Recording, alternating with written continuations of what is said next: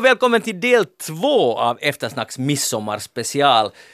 Det är härligt att ni är ännu med oss. Vi har Jeanette Björkqvist i studion, Rico Eklund, Pia-Maria Lehtola och jag heter Magnus Londén. Vi har talat om Ni vet vad, och, alltså det vill säga midsommar och Ni vet vad i första delen. Och, och lite annat också. Lite annat. Nu ska vi gå vidare till andra grejer. Uh, Jeanette, har du någon, brukar du hänga upp dina, ditt byke utomhus? no, det där, det där i Tölö det är nu inte så där på det sättet lätt att börja hänga upp i trädgrenar och sånt. Nej, men, så det, men inte heller på sommaren eller? Har I Tölö? Byk, jag brukar hänga i Tölö på byksträcket ute på gården. Aj, har ni något byksträck? Mm. Jag ser att ni har lite bättre då än vi. Vi har inget byksträck på vårt. Men alltså utomhus på landet, så jo på sommaren i mm. land. Tycker du det doftar på annorlunda? No, det är klart det gör det. Min mamma hängde alltid ut byk utomhus. Det ger en helt annan alltså doft. Pia-Maria?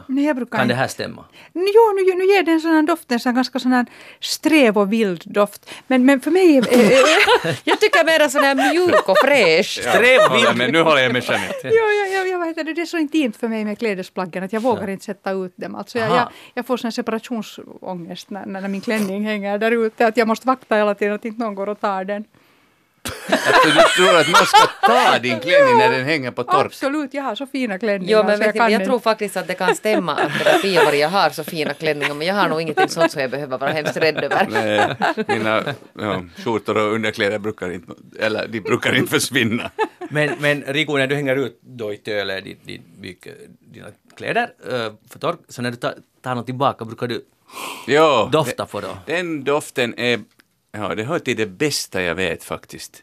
Alltså doftsinnet äh, är ju det är människans liksom starkaste mm. sinne. Mm. Och, och, och doftminne har vi talat om också förut. Det är jätteviktigt och, och starkt. Och det där att ta det där byke som har hängt där och torka och sen plocka ner det. Jag tycker om de där bykpojkarna. Jo, de är härliga när de är gjorda av trä. Ja, och, sen, eller, ja, och, det där, och sen ta ner det och sen tar man ett, ett sån här, en handduk eller någonting. Åh, oh, det är härligt, det är härligt den där. Jag gjorde ja, det faktiskt senast idag. Ja, För jag, jag tycker också det är fantastiskt. Jag tror att de flesta förutom då Pia-Maria Lehtola, tycker att det här är, att det är underbart. Och nu har alltså, man borde ha blivit forskare och istället för så här snackare för att jag läste om en dansk forskare och hon har forskat i att hon bestämde sig för att ta reda på att stämmer det objektivt sett, vetenskapligt sett, att eh, lakan som hänger på, i, torkar i solen, att börjar de dofta annorlunda och så att säga bättre. Och så ägnade hon några år till det här. Och det var de gjorde, de hängde upp kläder på tork. Och så började de forska i det där doften. Och de kom fram till, jo, det stämmer. Och det är ungefär samma effekt som när ni vet en finlandssvensk skärgårdspojke, Pia-Maria Lehtola, som ligger och solar sig på klippan. Så det, huden på den här mannen doftar ju lite annorlunda. Doftar sol och salt. Ja, mm. men ja där kommer salt i. Den doftar nog helt samma på en finskspråkig. Eller vem som. ja, det, det, det, är också sant. Nej, nej. De doftar helt annorlunda. eller, på en, eller på en fransman. Det doftar finska. ja, jag, kan, tror du att en fransk man som skulle ligga på en klippa i Hangö skulle dofta på samma sätt som en lokal Hangöpojke? Mm, nej, det skulle nog finnas sådana liksom äldre genkedjor som skulle ge en sån här kryddigare doft. Aha, vilken det föredrar du då? Fransmannen. ja, naturligtvis. Det, det, det är ju klart. Äldre genkedja. ja, just det. Du, På tal om vetenskap. Alltså, nu är vi inne på rätt spår. Men i alla fall, eh, de kom fram till att ja, det, det stämmer helt enkelt. Och de testade, de lät eh, lakan torka in, in i ett badrum och sen de gjorde massa, vet ni, man måste ha kontrollgrupper, så det var massa lakan som torkade på andra sätt. Så jämförde de. Jag kan inte gå in i vetenskapen för det var men, alltså oerhört inom, komplicerat. Men inom vilken vetenskaplig alltså nisch var det här? Lakanforskning, jag vet inte faktiskt. för att det är jag ju liksom intresserad av. Jo men, men alltså jag blir, jag blir jätteintresserad av det här och det här är sånt som journalister borde skriva om. Att vad, vad är hemligheten med, för när Rico just doftar på sina eh, fantasilakan här så man såg glädjen i hans ögon. Att det betyder mycket för folk, mm. den här doften. Och en gång, jag kommer ihåg för länge sedan i eftersnack så talade vi om, de har gjort en undersökning i Storbritannien, vad är den bästa doften hos folk? Som folk, och det var, eller bästa känslan, vad gör de, förlåt, det var, vad som gör människor mest lyckliga? Och det var rena lakan. Men det där, var läste du alltså om det här? Vilket? Om den här forskningen? I New York Times. Ja, så journalisterna skrev ju om det då. Ja, good point. och vi har talat om det efter. Ja. Ja. Men vet ni vad som är underbart också när man kommer hem, man har varit i Hangö, så kommer man hem till stan och så kommer man hem och doftar en så underbar pudrig fransk doft, poudre de ris. Alltså eh, doft av, av ris, alltså sånt rispuder. Och-? Vad vad Får du den doften i Jo, jag, nej, nej, jag har den hemma. Alltså, det, är en sån det, det är från ett franskt eh, företag som, som gör på ett gammaldags sätt sådana här rumsdofter. Och så har jag tre pinnar där som, som den här doften då liksom absorberas av i, i luften. Och det är ju som att komma in i 1700-talet. Visst. I Marie Antoinettes liksom underbara puderkammare.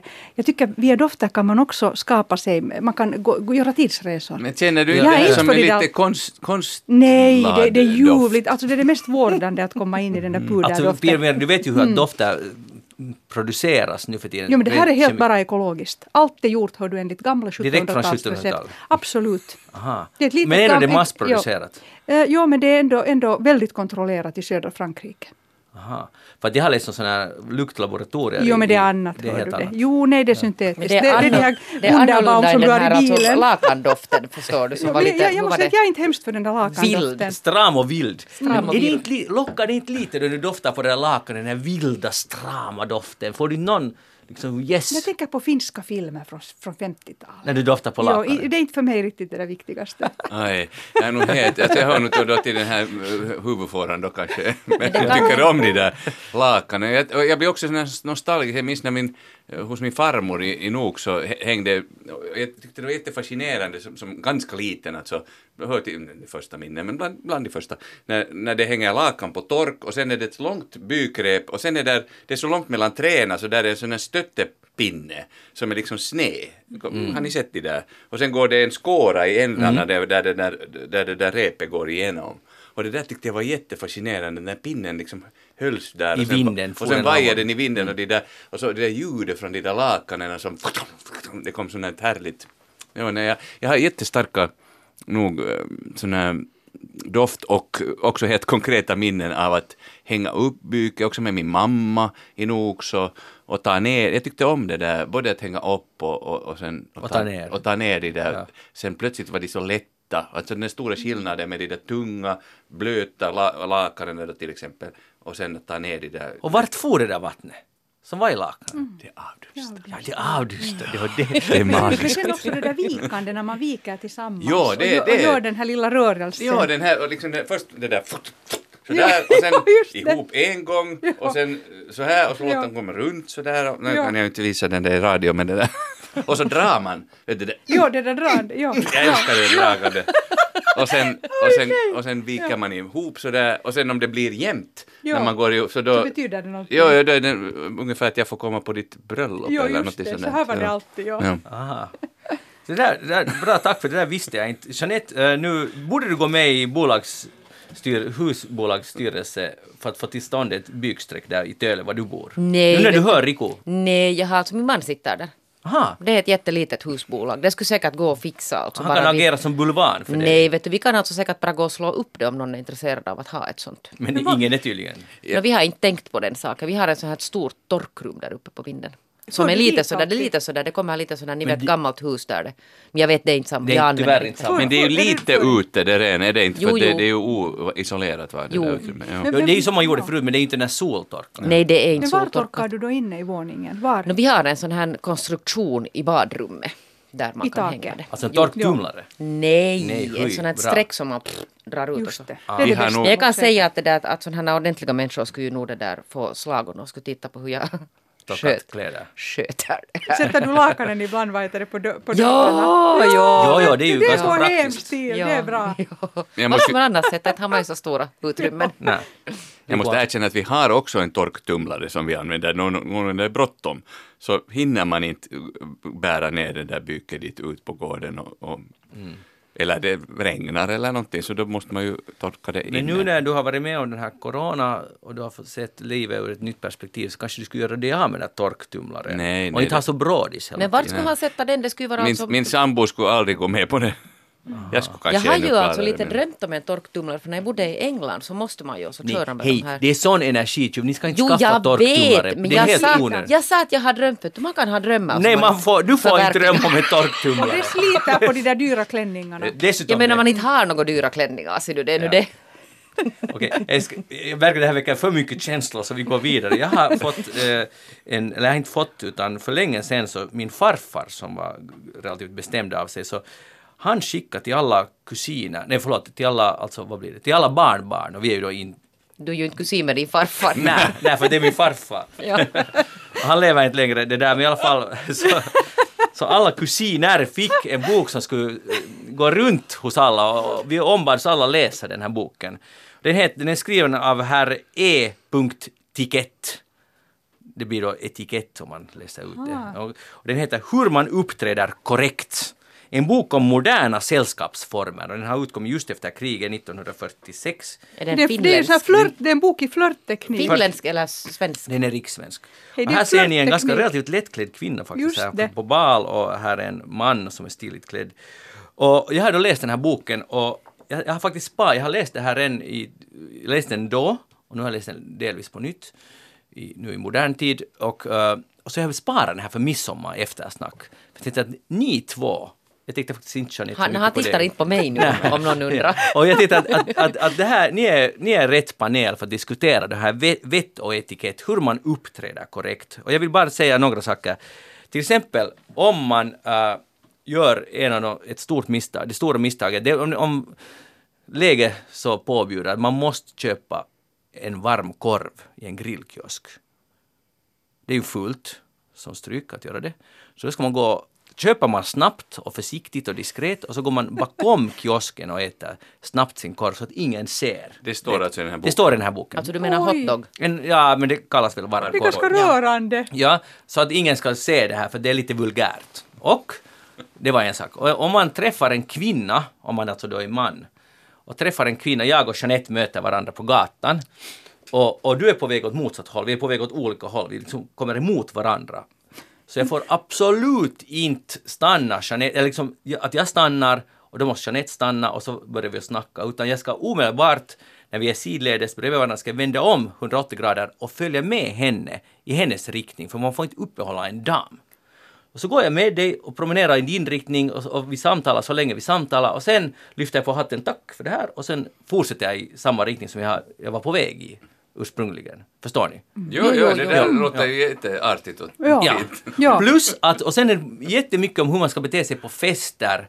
En av, alltså det är absolut inte bra, Pia-Maria, att om du vill dansa med en man, du kan helt enkelt inte gå dit till, till mannen och fråga att hur skulle det kännas med en dans. Utan du måste, det finns omvägar. Du kan gå till din väninna Jeanette som är arbetskamrat med Magnus som du vill dansa med och säga att hmm, hmm, att vem är det? Att han ser ju intressant ut och så kan Jeanette kanske lägga in på något sätt via Gott ord. ett gott ord till mig och sen ska jag gå till dig och fråga att får det lov, får, får, vad heter det? Får man lov? Får jag lov? Får jag lov? Får jag lov? Nej, jag visste att ni skulle veta det. Och sen, sen kan du avgöra om du vill dansa eller inte. Och, och det är fullt av, av sådana här olika direktiv, den här boken. Och nu ska jag fråga er, hur viktigt är det för er med vett och etikett? Är det, är det något Väldigt tänker? viktigt. Aha. Alltså det är så viktigt. Jag skulle förknippa det egentligen med japansk estetik. Jaha. Estetik är ju viktigt. Det är ju harmoni och skönhet och att man inte skadar någon utan att man bara njuter av det vackra. Samma ska finnas i våra människorelationer. Den här japanska estetiken att, att vi ska vara ehm, vi får inte tränga oss på andra människor och, vi måste respektera, titta i ögonen och, och liksom vara hövliga. Och, och, och, mm, man får inte vara burdus. Men det där att äta korv i smyg, det tyckte jag var grymt.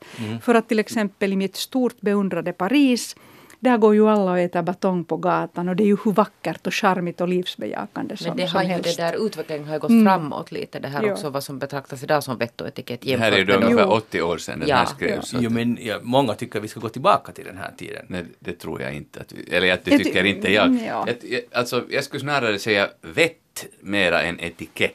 Eller estetik i människorelationer. Ja, ja, men jag skulle inte kalla det... Jag tycker att det... det, det är så att man får inte göra sig till slav under den där etiketten. Jag tycker det är bra att känna till vad som då kunde vara e- etikett och så förhåller man sig till det. Att är det här en sån situation där, som, som, där det skulle vara bra att, få, att bete sig på ett, ett visst sätt som då etiketten påbjuder. Till exempel Men- bordsvett. Ja. Att, att inte till exempel luta Jo, arm- det det armbågarna på bordet Ja, eller det är sådär. det värsta. Men sen kan det ju finnas en situation där, där det kanske är okej att ha det där armbågen, fast jag blir själv jätte Har du, har, du, har du hemma det där problemet? Ja. Hör du, jag har också! Ja. Jag får säga varje dag, jag säger åt honom fast han är finsk så säger jag armbågen bort! Och det är varje dag! Se- Säger du till din man? Ja, till din varje egen dag! man? Ja, och Jag- jag gör det ser- också! Ja, ja, jag börjar rodna för det där. Jag, jag säger inte utan, utan jag gör lite sådär knackar med min armbåge i bordet ser för syn. Och jag säger den armbågen bort. Försvinner den sen? Mm. Men är där igen sen. Vet du vad, det, det är det värsta. Det är ju hopplöst. Det är Det där, hopplöst, det där jag är riktigt det värsta. Men jag tycker vet, jag har varje dag det- det. Men jag inser själv att det är helt idiotiskt att jag är så fast i det, men jag är uppfostrad så. Jag är också. Att man får inte ha det där, Nej. och det sitter så djupt i mig. Ja, absolut. Att det egentligen är det ju dumt. Alltså, är det nu så hemskt? Men, men jag blir helt så här, när jag ser det så... Jo, Uh, samma bort, jag här. säger ju inte åt någon Jo. annan. Så, som Förutom i det. eftersnack, säger du. Ja, du menar... Jag rättar inte någon annan än min sambo, men han får stå ut med det. Min man brukar alltid säga att, att han tycker att det är jättebekvämt och han får liksom stöd. Men alltså när håller de, när de äter, håller de Ja, med Ja, armarna? så här. Ja, det är alltid Så vänstra här, kommer så fram där. så- Det är hemskt.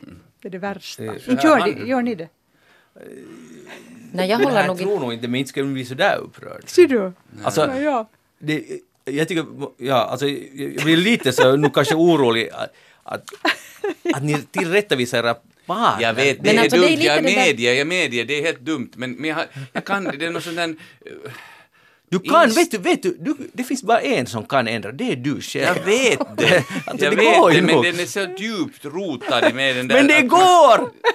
Men jag vill inte. Men jag tycker- jag, Ja, jag, du jag, jag går vill. inte med på sånt. Nej, men jag man tycker gör- det, nu är det ju snyggare om de där, det är bara hand, handlovarna som syns och inte Jo, hela jo. armen. Jo. Men det är väl alltså också vid, alltså vilken situation eller är det liksom när som? Om man nu sitter då och har lagat någon finare middag och ska, ska fira någonting. Så då kan jag ju förstå att man blir alltså lite upprörd om den andra inte kan bete sig och inte kan äta med kniv och gaffel och inte liksom göra allt det här liksom goda bordskicket.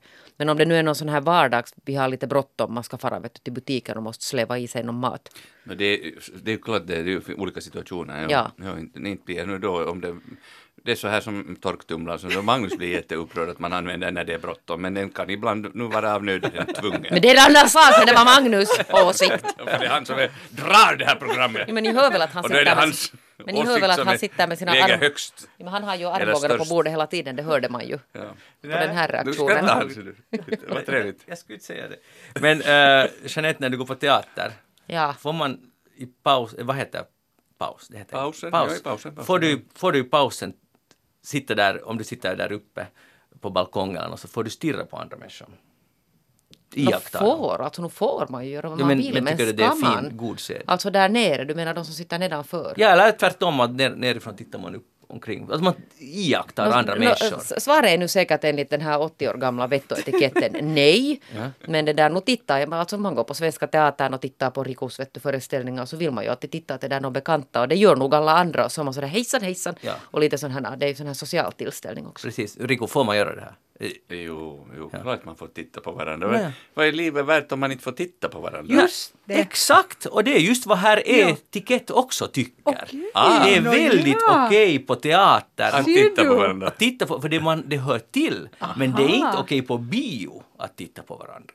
Men nu måste man ju alltid lite ja. kartlägga situationen så på- kolla runt ett varv. Men ser du, det är så intimt och mörkt där på Men, vänta, bion. men lyssna, för det här är intressant. Det står att man kan till och med låna kikare för att stirra på andra under Jo, pausen det finns i ju teater. teaterkikare från 1800-talet, Och då ska man titta, 1700-talet. det, det hör till den här liksom seden och Just. traditionen. Man kollar vem annat är här och vem är den här med. Det är att vara på scen, alla vill vara på scen. Ja, så Men, det, men boken menar att man, man, ska, man får inte göra det här på en biograf då? Ja, men det går inte alls för sig på biograf. Men jag vet inte alltså Magnus om det är så jättebra för dig att du läser det här som, som någon slags liksom rättesnöre hur man ska bete sig 2020.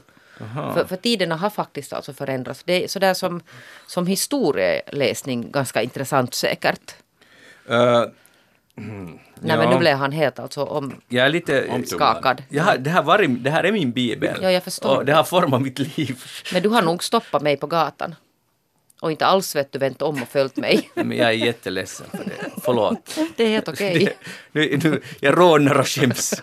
Men, men det där... Nästa eh, gång följer han med dig. Nej, det vill jag. Jag tycker att det låter jätteunderligt. Jag skulle bli lite illa berörd om någon skulle vända om och börja gå liksom efter mig. det Men inte- om, har, liksom- men om du har bråttom, då är det ju lättare att- om den människan följer med. Men det är sant, men då brukar jag säga alltså om man träffar någon och man vill alltså träffas och säga att walk with me och så Ja. går man tillsammans. Ja, men, men- att är det inte liksom bråttom så kan man ju bli där och chitchatta. Ja.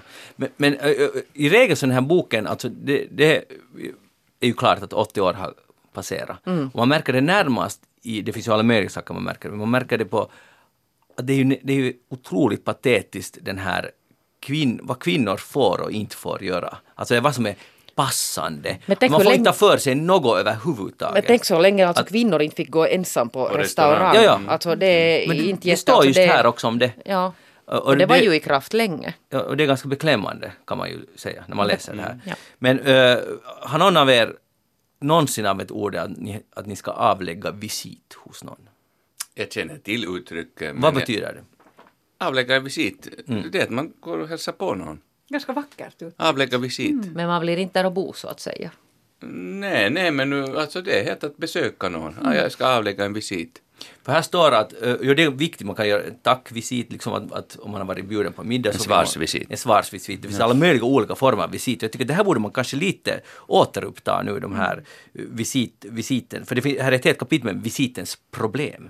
Och, och olika Härligt. saker. Och bland annat så alltså, uh, om uh, Jeanette och jag skulle vara ett par då och vi har varit hos Riku på middag så, så vill jag läsa. En mycket viktig regel är att damer själva måste göra sina sällskapliga visiter. Så att, så att du kan gå och tacka. Vi vill att vi har varit hos Pia och Riku. Så du kan gå och tacka. Herrarna kunna låta representera sig av hustrun. Men en hustru kan aldrig skicka sin man på visit. På liksom så här visit. Du kan inte skicka mig som en bulvan, visitbulvan, men jag kan skicka dig. Aj, och sitta middag hos dem. Nej, nej, och, och tacka eller Och tacka. göra en svarsvisit och så vidare. Är det för att mannen alltid är så burdus? Det var Nej, den tiden när det inte här fanns... låter jätte, det där låter lite konstigt. Jag Nej men det, var, Det du, det fanns inga mobiltelefoner där man på. WhatsApp skickade sådär tack det var trevligt igår. Nej. Ja. Det- På tal om tid, att, eh, hur mycket tid det fanns tidigare, det fanns ju exakt lika mycket tid, men när vi talar om att det var stressigt för, i, förut så tänk på det att man har varit på en fest och så går man på en svarsvisit för att tacka. Som du sa Jeanette, idag är det en textare så är saken klar. Så vad är bättre Pia-Maria? Jo, men det där när jag tänker på de gamla tiderna så då hade ju människorna måste ju ha ett bättre tålamod än vad vi har idag. Men nu hade man ju bättre tålamod redan när vi var unga, alltså när det inte fanns den här mobiltelefonen. att Man måste till För exempel bestämma ja. träff på ett helt annat sätt. För det är det som är problemet idag. Det här liksom att vi blir mer och mer primitiva eftersom vi använder aphjärnan, den lägsta formen från hjärnan, den primitiva hjärnan. Och det är det här att genast, genast, genast. Därför blir vi dummare hela tiden. Alltså intelligensen har ju minskat hela tiden. Men, men, Så tillbaks till, till det här liksom tålamodets tid, de långsamma visiternas tid. Sanna mina ord, vi är på väg mot det. Det blir mera svarsvisiter i Jo, vi framtiden. går mera till, till, till den gamla tiden. Tänk sen när man har haft fest och så kommer, man har haft fest, jag har haft den här midsommarfesten som jag inte har, men om jag skulle, om jag skulle ha haft den och inte skulle varit corona och jag skulle ha haft, så kommer 80 människor i olika skeden på svarsvisit till mig sen. Eller jag måste gå! Nej, du måste gå till dem. Vänta nu, hur blir det? Ja, ja just det. Men det är ju meningen Nej. med livet att umgås med människor. Jag måste gå till dem. Du har ingen koll, alltså vad skulle din farfar säga nu? Inte skulle han vara nöjd. Du har inte läst ordentligt. Inte var han Och du heller. säger att du har läst två gånger den här. Ja. Aj, aj, aj. lite hade fast. Ja. ja, det- ja, det är bäst att vi går vidare. Brukar ni använda ordet ju? Alltså alldeles för mycket. Också all- Inte- inte så ofta, inte så ofta. Ja. Förlåt, Jag använder- förlåt, förlåt. Men ibland rättar jag mig att ta bort det där, liksom, aj nej, inte ju. Alltså, Men jag skriver också ju. Men jag känner till att jag skriver så jag rensar bort det sen. Ja, du- har du sådär att du skriver det först och sen, ja. Alltså sen när man läser så märker man att oj vad här var många ju. Ja. För att eh, min son faktiskt som studerar i Sverige, han bad mig uttryckligen att kan vi diskutera ordet ju? För att han håller på att bli vansinnig i Sverige när de sätter in ju på fel sätt. Så nu ska jag testa er, vad betyder ju enligt dig Jeanette? Det är ju så Mm, hur? att, att, att man använder ju just så. Hur? Nå så här som ett litet ut, utfyllnads där. Ja men det, vad är det ordets betydelse? Nå, inte vet jag riktigt. förstär, förstärkande. Ja. Alltså att det är ju så, alltså man, man liksom, vad heter det, betonar att Istället så att här säga är det att- verkligen. att det är så Det är ju att- så. så det är ju Det är så. så. Det är ju så. Alltså det, det är liksom klart att det är så. Är det en alltså tillrättavisning?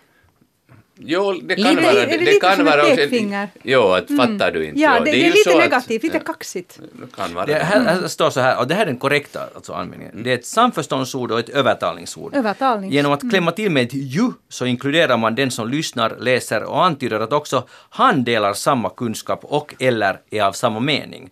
Med hjälp av ett ju sorterar man också information i ny och given sådan, vilket underlättar förståelsen samtidigt, samtidigt som det understryker att man utgår från att lyssnaren, läsaren delar ens mening. Ett välplacerat ju kan alltså vara ett nog så skarpt retoriskt vapen. Men också Men använder de? Jag är intresserad av hur de Ja. använder det fel. Och det är just det jag undrar. Och han eh, spelar upp lite, de har gjort såna bandningar, eller eh, intervjuer om, om hur folk talar, hur de använder ljud. Och De gör en massa fel i Sverige kan man Ja, säga. alltså, för det första så är det helt hisnande vilken usel svenska som det talas idag i Sverige, eller i alla fall får man den bilden. Men det här ju används alltså som ett helt vanligt, liksom som liksom. Som ett bara ut, Utfyllnadsord utfyllnadsord som absolut inte ska vara där att man säger ju som om det and, man berättar en nyhet och så säger man ju, jag har ju eh, och så berättar jag något som, som du absolut inte borde känna till och så Ah, använder man ändå ju och det blir helt, det blir helt tokigt för när vi är vana vid det här, hur man använder ordet ju så tycker man att borde jag ha vetat det här? Eller vad, tror han att jag vet allt om ditt liv, ditt tidigare liv? Så det blir helt galet. Men det är samma som de håller på där i Sverige som jag har irriterat mig länge över. Jag försökte tillrättavisa dem på Sydsvenska Dagbladet redan 2000 när jag jobbade där. När de säger denna stolen, detta bordet. Så här håller- de alltså på. Detta det är nu alltså, bordet? ja, det är alltså nu ett vedertaget sätt alltså att skriva i Sverige. Journalister skriver på så här. Det blir ju liksom dubblering där. Varför säger man? Alltså, man blir ju arg. Ja, man blir så. Ja. Men det har liksom, vet ni, på så att de är inte, alltså vi är, fast finlandssvenskar alltså gör massor med fel. Och, och vi gör misstag och vi, vi slarvar ibland och liksom översätter från finskan för lätt. Men vi är ju extremt medvetna, de flesta av oss, Om vårt språk. om vårt språk. Vilket Det- de alltså inte är i Sverige. Nej, men sätt. samtidigt måste vi komma ihåg att den största majoriteten av de som talar svenska bor i Sverige. Så man kan ju inte säga att de talar fel, att om någonting börjar bli vedertaget där så måste Så vi bara fatta att så här är det. Men det- en sak som ja. jag var ti- tidigare, eh, tror jag har sky- skyltat med som jag var helt sådär chockad, var, eh, var det här mm, knappt. Eh, Förlåt, drygt. I- Motsatsen till knappt. Alltså ordet drygt. Och nu, nu är det här språket, det här programmet som går också, svenska språkprogrammet som också går i Vega, så hade de tagit upp just det här drygt, ordet drygt. Att vad betyder det? I, och jag tycker det är, ju helt, det är ju helt klart vad det betyder. Att det betyder någonting som är lite mera. Att om jag bor tre, drygt tre kilometer ifrån det så bor jag lite mer än tre kilometer. Men i Sverige håller det alltså då på att ske en förändring så att eh, var det nu 65 procent som tycker att det betyder lite mera och sen 20 procent som tycker att, att det är sådär ungefär. Cirka. Cirka. Och sen en liten majoritet, mi- minoritet på, vad det nu, 7 procent eller någonting, eh, någon, någon som inte alls hade någon åsikt, men sen var det några procent som tycker att det betyder lite mindre än. Alltså drygt betyder knappt. Men, Alltså det förstår jag inte. Men, men det här håller alltså, och då, de är ganska, just i det här programmet, de här språkvet, rikssvenska språkvetarna, är mycket tillåtande, så de, det är helt tydligt att, att blir det flera, större procent som tycker så, så då är det så. Att den här språkvården utgår från användande. Användande. Inte liksom att styra det där språket, utan, utan det utvecklas det dit, så aha, och då, då Och blir det det, är här okej. egentligen fel tänkt för att massan har ju alltid fel. Nej, men de är alltså men, det här, de men är nu inte har så ju, rädda. Pia, men nu har ju språk alltid utvecklats så Ja, att, men det det, att det är hur man använder det också. som styr det Men där. det kan, Och det kan vara i fel riktning. Men- Men, jag de är inte alltså så rädda förstår ni för det här Inte kan vi språkets vem utveckling. påstå vad som är fel. Alltså vi är ju alltså ängsligare för språkets utveckling än vad man är i Sverige. Jag kan också Ja. tycka att det där låter helt alltså galet. Det låter helt... Men det där, jag förstår också deras sätt för att det är, det är majoritet. Men, men, men då blir det så att man tappar helt greppet. Sen att stor och liten plötsligt betyder stor, Ja. liten. Ja. Eller stor betyder eh, sådär medelstor. ja. Va? Och, och, Men det och- känns och, så. Och, när man vet, att, om vi nu är ärliga, så det bottnar ju det en dålig nog språkkänsla, att, att om man inte vet vad drygt betyder, så de vet ju bara att det har något att göra med att det är antingen större eller lite, så börjar de inbilla sig, kanske det betyder ungefär. Ja, Att, och så att börjar man använda och så, börjar, så blir det på Ja. det sättet, för de inte vet. Och, och, Borde man ha lite strängare sådana språkvårdare? Absolut. Men det är ju den moderna inställningen är ju det här, för att förut Ja. också i svenskan var det ju jättesträngt så här, korrekt sven, standard svenska måste vara så här och, och det var kanske lite för strängt sen igen. Uh, och nu i Sverige är det som Rico sa väldigt tillåtande. Så att drygt blir cirka. Men det är inte okej alltså. Nej, jag tycker att vi ska okej. lägga in veto här nu från Svenskfinland. Vi är ändå en betydande del också av det här. Och På tal om det så jag läste i en, en kolumn på tal om språkbruk, som, ett uttryck som jag har stört mig så länge, det här min bättre hälft. Att jag gick på promenad med min bättre hälft. Och jag, tycker att det här är ett uttryck som måste stoppas. Ja. Och, och, nej. Jag skriver under din... ja, ja. är du med på Ja, det där? För, det. vad, det är ju löj... Och sen alltid, någon, någon sån här, en man håller ett tal, vet ni, på, på sin 70-årsdag. Jag och min bättre hälft och så ska jag... Ja, ja, ja. Va, alltså, vad är det för strunt? Men vad är det för fel Det är i ju det? löjligt! Varför är det fel att säga att den andra i ett förhållande är bättre För än man man inte själv? tycker det. Aj, Hur vet du det? För, jag, för jag, jag vet. Nej, nej, nej, men man ska ju respektera sig själv och sin, sin hälft, sin andra hälft. Men att, att, det är ju liksom så här, det är sån här, uh, vad heter det, Jag- jag tycker du är luftslott. Det är luftslott. Att, Överkänslig. Men är det alltid män som säger de Det är ofta- Det är oftast är det så, det är ju Det är gam, det är ett gammaldags sätt att uttrycka sig, Och så men jag, och så jag skulle inte bli sådär upprörd. Ja, men det är ju Så länge man inte sa, talar om torktumlare när man talar om bättre hälften. Men det är ju grymt om man inte tycker att, att, att den där frun är en bättre hälft. Det ju... jo, men alltså, då kan man ju vi- vi- visa det på något annat. Man står där och Ja, jag förstår ju poängen, man är liksom, att man ska vara jämställd alltså. Och då är det inte någon bättre eller sämre, utan därför min, det min, jämbör, min jämbördiga hälft här. Ja, just det, ja. Vad ska man säga så? Att- Det låter ju Nej, tråkigt. men det är att man tar bort betydelsen av ord. Man med, jag tror att i 80 procent så menar man inte på riktigt att jag är nu en eländig liten man nu som står här och jag beter mig som en, en gammal patron men, men jag säger ändå bättre hälft Aj, här det- för att vara lite... aj, ja, du tycker att det är lite falskt? Ja, det är falskt. Att ljuga. Jag, jag, Mm. jag, Det beror jag, på vem som, köper inte det det. beror på vem det. som säger det. Okej, då brukar du säga det. Nej, men jag har, blir inte sådär upprörd om någon säger det. Okej. Och ja, Och men, jag blir inte heller så misstänksam att den människan nu inte skulle mena. Det var armbågen på bordet som var din svaga punkt. Det var den, den var svag. jag, har, jag har lugnat mig nu. Allt, allt är bra igen. Men, förlåt. Nej, förlåt. Alltså. Hej, jag läste i den utmärkta tidningen Filter. Som en, det är en utmärkt tidning. där har de gott språk. Oh yes. Men i alla fall, här är en intervju med Jesper Björklund som är forskare i, forskare i dendrokronologi. Vem vet vad det är? Ja, det är det här, alltså hur, hur gammalt någonting är. Är det inte, är det, nej. Bra! Alltså man, man tar sådana prover på, på mate- material, till exempel trä, är det den Ja. och, och sen vet man hur gammalt det är. Rico Eklund. Wow. Mina damer och men herrar. det står ek. Vår Ek. bästa hälft. Vår, Vår bästa- eftersnacks Vår bästa hälft. fjärdedel. Ja, ja. Äh, Han skriver, alltså det definieras här, genom att borra fram prover ur träd och kartlägga deras ringar kan man alltså återskapa hur klimatet har sett ut historiskt. Så bland annat det kan man, kan man tillämpa det på. Men i alla fall här kommer, de, de har forskat bland annat i träd i Finland. Och det här är vink vink till alla journalister i Finland. Uh, och de ska pre- presentera sina resultat här snart. De kan alltså gå tillbaka alltså otroligt långt tillbaka i tiden och se hur, hur, hur, hur har klimatet varit, bara genom att studera träd. Men i alla fall, de har, berättar han så här nu, den här Jesper. För några år sedan upptäckte forskare ett skutt i kol 14 i trädringen för år 774. I träd över hela jorden. Ett slags kosmogenisk puls som har stärkt oss i vår uppfattning att vi producerar exakta mätserier åtminstone 1200 år tillbaka. Bla bla bla. Så frågan är vad är någon kosmogenisk puls? Man tror att det kan ha varit en exploderande himlakropp som sände ut en enorm dos radioaktiv strålning. Det hade ingen påverkan på jordelivet i övrigt, men skulle det ha skett idag skulle all vår elektronik ha slagits ut. Fascinerande. Och så började jag tänka på det här, det som alltså hände 2074, inte det är så jättelänge sedan. Om det skulle komma idag, nu till midsommar, en kosmogenisk puls som skulle slå ut all elektronik på jorden. Vad skulle hända Jeanette? Ja, nå det skulle ju bli kaos. Ja men hurdan, vad, vad skulle egentligen hända? det där om man nu tänker, alltså jag tänker till exempel i Sverige, när vi nu just var i Sverige, så där skulle ju ingen kunna alltså göra någonting mera för att de har ju blivit ett kontantlöst samhälle och har man ingen elektronik eh, så har man inte heller någonting att betala för. Som jag har tyckt att det, ja med förlåt, eh, som jag har tyckt att det är jättefascinerande att man gör sådana saker. För att inte tala om det här att hålla man kontakt med varandra. Det är, jag menar, hela vårt, vårt samhälle baserar sig nu på, vi är ju extremt beroende och på det sättet och sårbara också. Men tänk på att år 774 så märkte ingen något. År 2020 så skulle det bli fullkomligt kaos. Ja.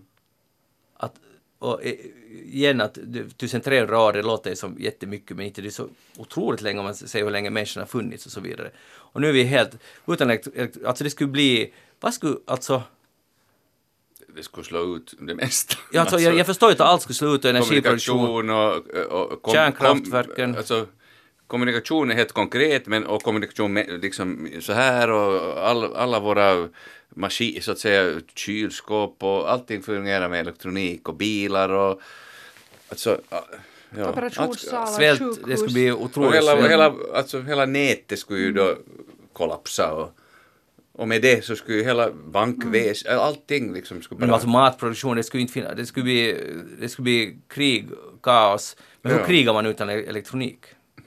Och jag menar, svält, det skulle inte finnas mat ganska jättesnabbt.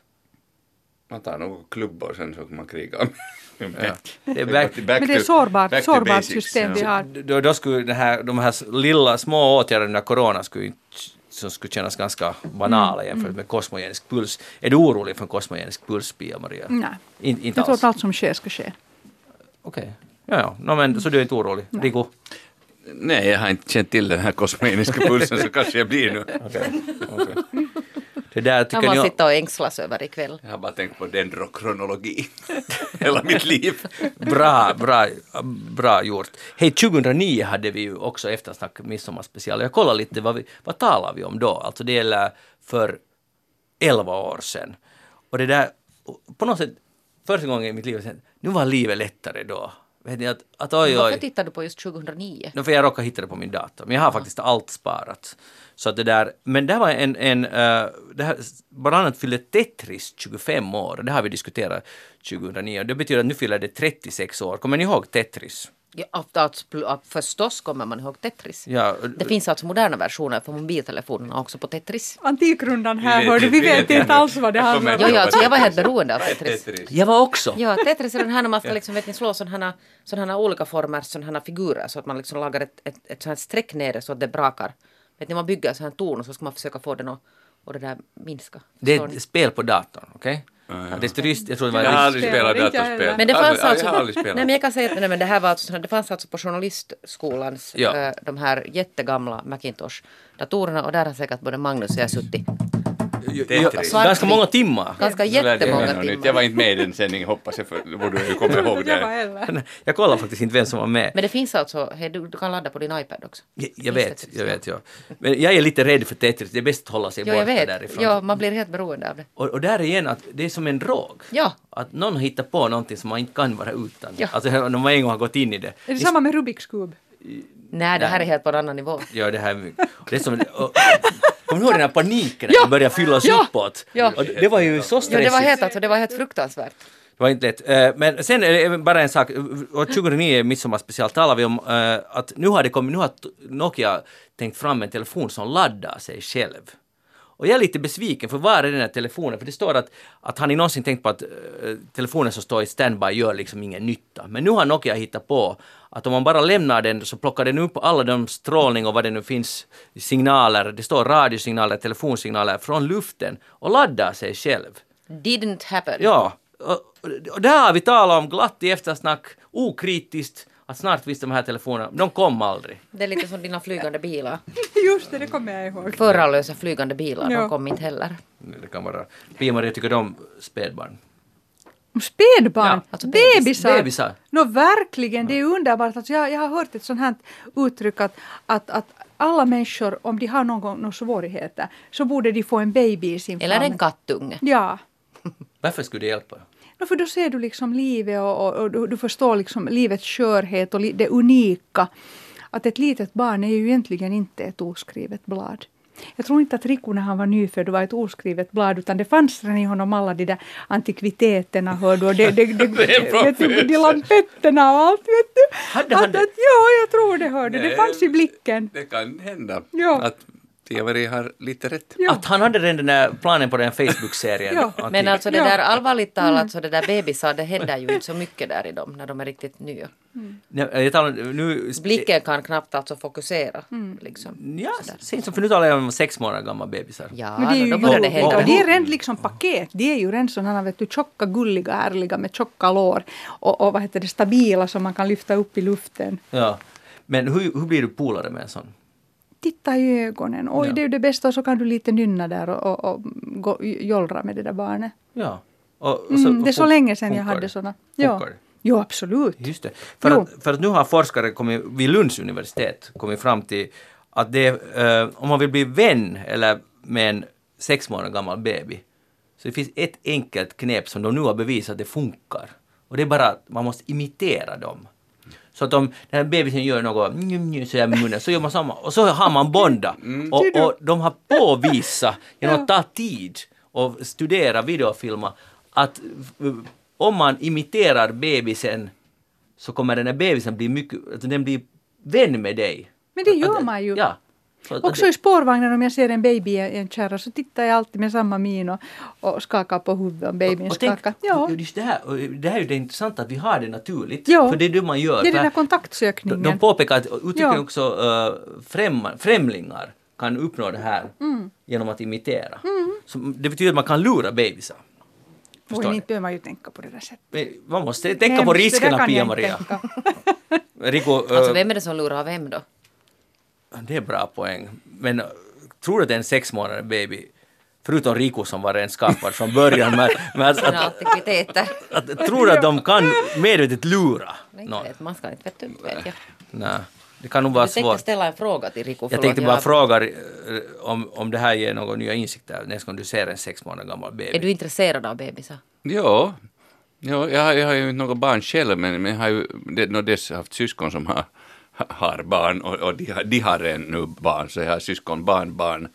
Eh, och, och eh, ja, nej, jag tycker det är nog otroligt fascinerande med det där, just den där, som du sa, skörheten i livet. Om man tänk, tänker på det där lilla, lilla och som sen har ett hela livet framför sig och, och som är så skört just att, att lämnar man det åt sitt öde, det där krypet på ett halvt år så, så klarar det inte så länge. Men uh, imitation, vad, vad heter imitering, vilken är det? Imitation. Imitation. Det är grejen då, så nu vet, nu vet ni. det Att vi ska imitera. Vi Om man För att bli imitera. vill. Om man kompis vill med, med sex Jag kan- månaders... Här, här måste jag bara säga, jag Ja. har just läst Kai Ekholms bok om Jörn Donner och, och, och där säger han att i Finland är vi, imitör, eh, vi imiterar i Finland medan Jörn Donner provocerade. Han var en homoprovokatör alltså.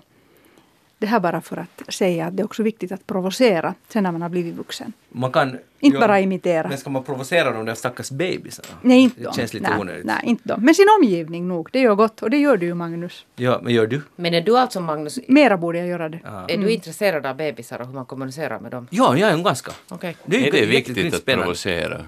Jag tycker det kan vara helt bra viktigt. Men, Mm. men på tal om böcker, för det, vi hade gett er en, alla en uppgift. Att vilken bok tänker ni absolut läsa den här sommaren?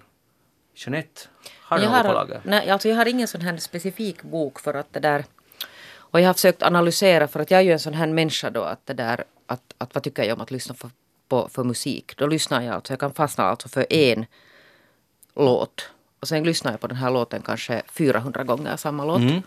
Och sen har jag samma med den här. Och spela liksom, Tetris samtidigt. och spela Tetris samtidigt. Men den här är ingen, alltså, men den här som jag nu just håller på med, så den är ingen alltså sån. Och det här böcker är ju också att jag är alltså jättedålig på att sätta upp på listor, alltså saker som jag borde läsa. Och när jag läser så är jag jättedålig på att läsa alltså sån här som man borde läsa. Vet ni, att det finns någon sån här lista att, att nu ska man vara så, så kulturell eller så på något sätt så här sån här liksom civiliserad att man borde läsa nu liksom den och den och den liksom boken som alla pratar om. Jag är inte alls sån, alltså jag läser inte såna böcker. Jag läser så jättemycket alltså sådana här liksom faktamaterial för mitt jobb. Att, att sen när jag är ledig och liksom fritidsläser så läser jag alltså faktiskt i stort sett bara deckare. Och nu är jag inne alltså i min fas av, av ett här svenskt författarpar som heter Mikael Hjort och Hans Rosenfeldt. Som jag det där upptäckte att jag hade en hel del av deras deckare olästa. Så nu har jag alltså laddat ner dem på min padda och jag kommer nog att tanka dem. Och det är alltså sån här egentligen ganska hjärndöd verksamhet. Alltså det är inte så där att jag på något sätt... De skriver alltså, de här hör till de här alltså bättre kvalitetens deckare. Där är sån här alla möjliga psykopatiska alltså fall och någon sån här lite störd kriminalpsykolog som, som är deras det där huvudperson. Men sånt här läser jag. Det kan hända alltså att jag läser, förstår ni, deckare så att sen om två år så är jag så att oj titta jag har en sån här oläst bok här i min hylla. Och så märker jag sen när jag har läst den en bit att jag har ju redan läst den. Mm. Att den är helt sån här liksom på något sätt meditativt. Men är det här böcker som du skulle rekommendera till exempel åt mig?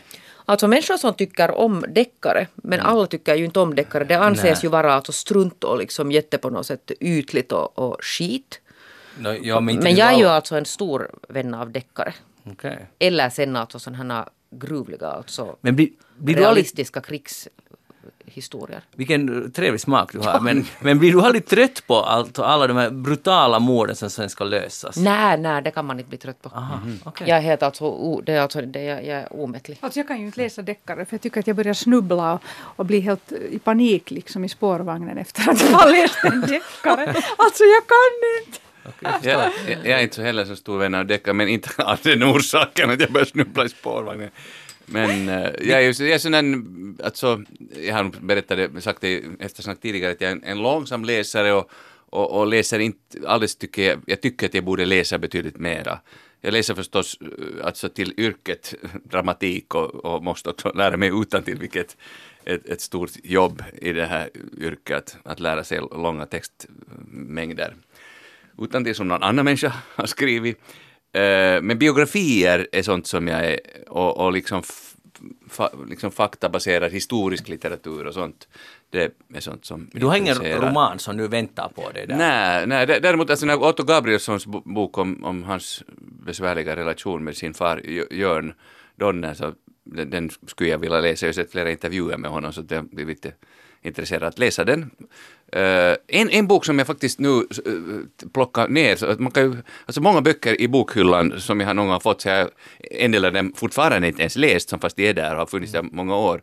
Och sen har jag sådana som jag har läst då, bara en gång. Och nu tog jag ner en, en, en gammal kollega som jag lyckligtvis hann träffa, och jag kände inte henne så bra, men, men träffade henne några gånger, Nanni Westerlund, som var, alltså var den andra kursen som blev färdig från Svenska Teaters elevskola, som det då hette, alltså teaterutbildningen på svenska i Finland, grundades 1908 och hon gick 1910 till 12.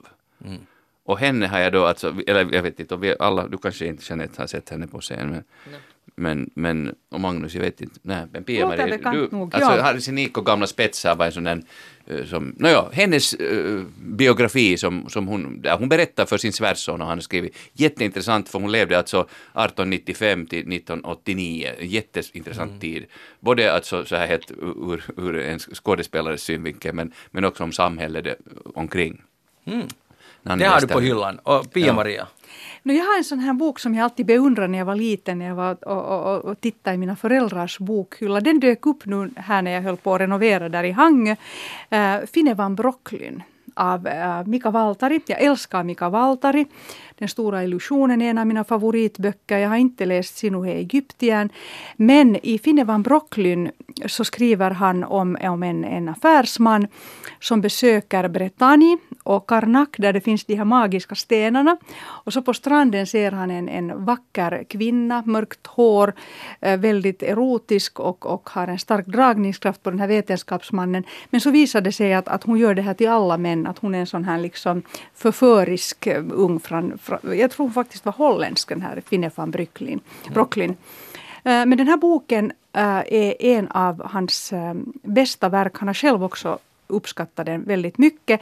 Men den var svår att få igenom. De, de, tal, de, de finska förlagen ville inte ha den för de sa att det här är en följetong och den här är farlig. Att det här kan vara farligt för det är en farlig kvinnotyp den här Finevan Brocklin. För att hon har den här samma energin som Nefer Nefer har i, i, i Sinuhe Egyptien. Alltså en sån här magnetisk dragningskraft. Den här ska jag läsa. Den här har jag tittat på när jag har varit kanske 14, 12-åring hemma och alltid tänkt att jag skulle vilja läsa. Nu dök den upp och nu ska jag läsa den i sommar. Det blir en Finevan Brocklin sommar. Okej, men jag tror inte att det här etikett skulle tycka om en sån här kvinnobild, alltså på riktigt. Mm, det är lite farligt. Nu är den farlig, ja. ja. ja, Att, va- fundera nu efter. Du Ser vet du, inte vem den här... du, ser du? Du vet inte Magnus vem den här etikett var alltså? Nej, jag har försökt forska i det, men det, har, det är oklart. Men nu har Riku någon, någon midsommar ståhej han vill... Men läser Jo, jag- du Magnus deckare bara på snabbt? Nej, jag läser, jag, jag tycker de är alldeles för brutala. Jag Ah, vill, ja. jag vill tacka Magnus för eh, eftersnackssäsongen hittills med en midsommarstång Åh, eh, vad i bordsformat som är gjord eh, eh, när producerad av Guldkrona Hemslöjd Oj, eh, i Pargas. fantastiskt. Och, så det, och ni får, för att ni inte ska dricka för mycket, eh, Pia-Maria och Jeanette, Oj, jo, får ni Alkos produkt som heter, jag tycker det är så bra, det finns ju ett uttryck på finska, välivesi, alltså att man, för att man inte ska dricka för mycket så drick- dricker man mellanvatten. Och här står med stora bokstäver på flaskan, står det välivesi, ni får varsin Jo, flaska tack. välivesi. Oj, oj, nu har vi ingenting Tack På svenska heter det helt enkelt varannan vatten. Oj. Alltså inte det är ju, det är ju, det är en bra princip. Vatten, väldigt vackert. Tusen tack. Där kan man ju sätta kristallglas. Absolut. Den här kan man ju fylla på nytt sen. Härligt. Jag ville Inte äh, alkohol utan vatten då. Avsluta med att vi kommer att ha eftersnack, eller eftersnacksäsongen är nu slut för den här, för den här säsongen är det slut. Men vi har nattsnack den 17 juli på sedvanligt sätt då Ett Jeanette litet mellanspel där. Ja, där vi sitter i fyra timmar tror jag. Och då är det, för lyssnarna, ni jättegärna ringa in och det är alltså 17 juli fredag och vi börjar klockan 22 den kvällen. Så ni är hjärtligt välkomna med då. Nu vill jag tacka Jeanette för den här säsongen. Det var Tack, härligt Magnus. Tack. igen. Du är nog bra. Vad sa du? Du är nog bra och du har fin skjorta. Jag är bra, har fin skjorta. Och trevlig midsommar. Och Du är nog också bra. Och stå inte i båten och kissa. Nej, det har jag nog, jag tror att jag aldrig har gjort. Men det är bra. Om inte man är så bra att simma ska man nog vara Man väldigt ska inte ens då. Nej. Rico Eklund, tack för att du var här. Tack. Det var härligt att ha dig här och eh, hoppas du har en fin sommar. Tack detsamma. Pia-Maria Lehtola, tack för att du var här. Tack. Vår egen, vad var det, den vita damen eller vad var det? Det, det var nog, det var någonting det. I, inte ett spöke, jag heter Magnus Lundén, eftersnack börjar alltså vara slut för idag. Eh, jag vill eh, önska er alla en trevlig sommar och eh, har vi något gott råd till lyssnarna? Jeanette Ta, Gavri, ta välivesi. ta välvesi, Rico, Idag och andra dagar. Njut av livet och sommaren. Utveckla er presens. Hur gör man det? Rico Eklund är ju mästare på det. Alltså att man, Närvaro. man, man närvaro, närvaro på scen, närvaro i ditt eget liv. Livet är unikt, alla sekunder är unika. Man kan inte sluta eftersnack på ett bättre sätt än det där. Jag heter Magnus Lundén. Ha en skön sommar. Vi hörs igen på Nattsnack 17, 17 juli. Hej då!